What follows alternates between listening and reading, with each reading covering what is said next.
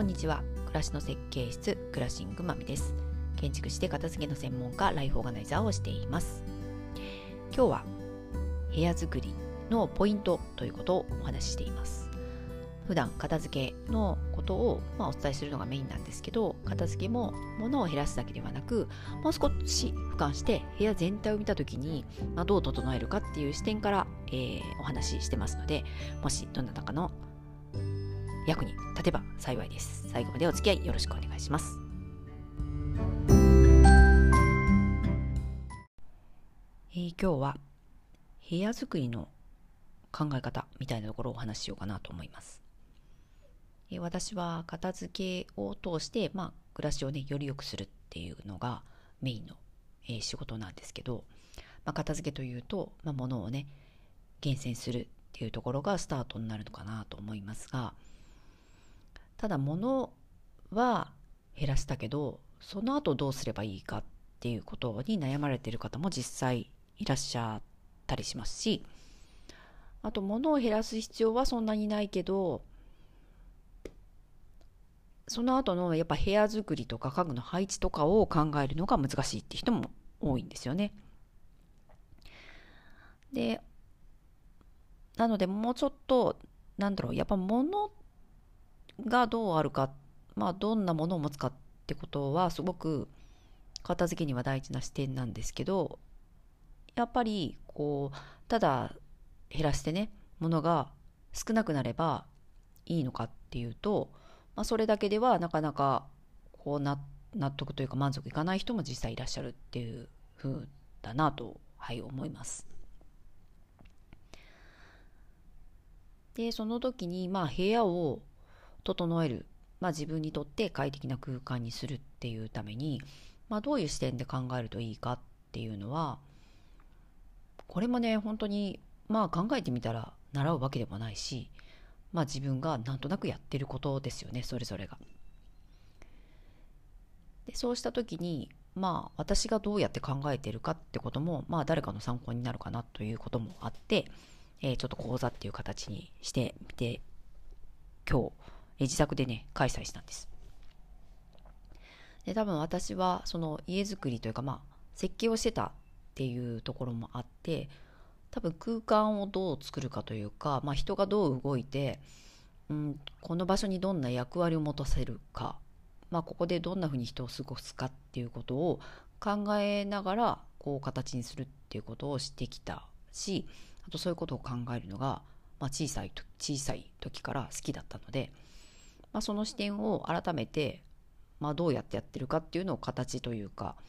こうなんですよっていうことをちょっと人に伝えるためのアウトプットとして、考えてみたわけです。で、人っていうのは本当に皆さんそれぞれ自覚してるところだと思うんですけど、視覚情報ってめっちゃ大事だし、強い強烈なものですよね。なんで見え方とか人が何を見るかっていうところを考えながら、その空間を形作るとか、整える、仕組み作るっていうのはすごく大事な視点になるんですよね。なんで当たり前のことながら物がいっぱい乱雑にこう散らかってる状態だと、それを見てるとやっぱりいろんな情報が一気に入ってきてるので、やっぱ脳っていうのは、脳っていうか、その視覚の複雑な視覚の情報によってこう気分とか気持ちとか頭の中っていうのはすごく影響されていると思います。それはあまり普段自覚していなくても多分影響されていることってあると思うんですよね。なんでそれぐらい人が見えてる視線に入るもの、キャッチするものっていうのは、すごくこう自分に影響を与えるものなので、だからこそ部屋っていうのは整えた方がっていうのは、自分が快適だと思えるように整えて、かつあまり情報は複雑にしない方がいいですよっていうとこだと思います。で、私が部屋を考えるときにこうやっぱ見え方っていうのは気にしていて、それはそうですね、素敵な家具とかデザインがいいものっていうのを全部揃えられたら、もちろんそれがね理想かもしれないですけど、まあいろんなものをね、全てのものにそんなにお金と熱意をかけられないので、まあ今あるものでどうするかっていうところだったりとか、まあそこそこのもので、無理なく、まあ、空間が整えば全然それでいいと思うんですよね。でまあ人のお家っていうのは、まあ、雑多な生活の中で成り立ってるので、あんまりこう極めることっていうのは、そこに価値を置いちゃうと、まあ、大変という言い方がどうかわかんないですけど、まあ、そこまでする必要もないかなと私は思ってます。なので部屋に入った時に、まあ、どこに一番最初に目が行くかとか、普段生活する時に一番よく座るとこから見える景色はどんな風かとか、まあ、そういうことをよく考えてますね。なんでリビングではくつろぎたいと思ってたら、そのいつも座る椅子から見える景色はどんな風だとくつろげるか、落ち着くかとか、あと仕事とか作業ねする部屋については、まあ、前にパソコンがあって椅子に座ってパソコンを見た時に、まあ、パソコンをもちろん見るにしても、その周りの背景というのも目に入りますよね。なので、その背景に見えるものっていうのはどんなものがいいか、どんな風だと集中できるか、まあ、快適なのかっていうような視点だったりとかね。なんでテーブルの位置をこう変えてみたりとか、その時にやる仕事の内容によって私は場所を変えたりすることもあるし、あとは単純にというか、やっぱその快適さっていうのは、そのあったかいとか寒いとかね、暑いとか、まあ、そういうことも影響するので、やっぱ家の中でこう季節によって快適な場所っていうのは違うので、その家の中でこう季節に合わせて作業する場所を変えたりするっていうのもやったりしてます。まあなんでそこまでする人はなかなかいないかもしれないんですけど、あとで家族が多かったり部屋数が、まあ、少なかったりするとね、なかなかそこまでいかないかもしれないですけど、まあ、そうやって気分を変えて何かできる場所があるっていうのも一つ、まあ、そんなのもあってもいいですよっていうところなんですよね。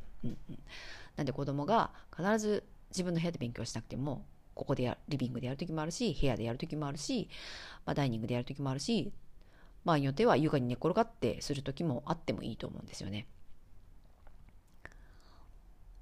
まあ、それぐらいこう空間と気持ちと作業っていうのが、まあ、どうつながってるかっていうのは結構本当にその時々で、変えてもいいし、そして変えられる空間にしとくのも面白いかなというか、いいかなというふうに私は思ってます。で、そうですね、今日まあ皆さんいらっしゃって、私は最近ちょっとずつグリーンを増やして、まあこれぐらいがマックスかなっていうところなんですけど、やっぱり部屋に緑、グリーン、自然なものがあるっていうのは、まあ、単純にやっぱ人にとっては癒しの効果があるので、ポイントに置いてあげるのはすごく効果的かなと思います。まあ、ただね、お子さんが小さかったりとか、いろいろご家庭の事情というかね、条件によってなかなか置けなかったりっていうこともあるとは思うんですけどね。で緑を置くと自然とやっぱ人って、そっちに視点がいくんですよね。でそうすることで、そっちに注目させて他のことを見えなくするというか、カモフラージュするみたいなこともできると思うので、こう部屋に入った時とか部屋にいる時にこう目に入るところ、入りやすいところに、ちょっと自分のね好みのグリーンを置いてあげることで、多少他のところが何て言うんだろう、きちんとなってなくてもって言ったらおかしいんですけど、あえてそっちに視点を、注目させるようにしてあげるっていうのも一つ、人の視線をコントロールするってことになると思うので、そんなこともしたりしてます。なので、実はリビングにあると不適切なものが、まあもちろん我が家にもあったりするんですけど、そういうのがあるんだけど、こう注目させるものがあることによってそこを意識させないってことはしたりしてます。でその辺は今のグリーンもそうだし、色っていうのもそうだと思うので、色もなじませることで目立たなくすることができるので、見せたくないものは、色を注意したりとか、色を注意してあえて目立つようにしないようにするとか、なんで見せたいものと見せたくないものっていうのも、どこに配置するかっていうのは人の視線の癖に合わせて、どこに置くかっていうのを考えてあげるだけで部屋がすっきり見えたりとか、そうやってコントロールできることっていうのが結構あったりするので、ちょいちょい実は家に我が家のこのリビングにもそういうことがこう仕込まれているんだよっていうような話をしたりして、なんでそれぞれ皆さんもね、自分のお家に帰った時にこう部屋の何かこう配置を変えることで人の動きも変わるし、見え方も変わるし、かつ、家族とか人がどう動くかっていうその動線に合わせてあげることでうまくいくこともたくさんあったりするので、そんなことをこうお伝えしました。そっちの視点から、部屋を整えてあげることで片付け、物を減らしたいって思うこともあったりすると思うので、そんなアプローチがあっても面白いかなというふうで、今日はそんな講座をしました。はい。最初はね、オンラインで予定してたんですけど、こう受けたいって方の日にちが合わなかったりとかで、こう受けたいですっていう声の人がたまたま家に来れる範囲の私のこう知り合いの人だったので、じゃあってことで自宅で開催したんですけど、やっぱ家でやると、本当に実際見てもらえるので、すごくいろんな発見を持って帰ってもらったみたいで、良かったです。私はね、当然っていうか当たり前のこととしてやってることも人から見たらっていうことがあったり、でもそれはなぜこうしてるかっていうのを説明すると、なんかなるほどみたいな、そういうふうに考えてるんだねっていうことが分かったり、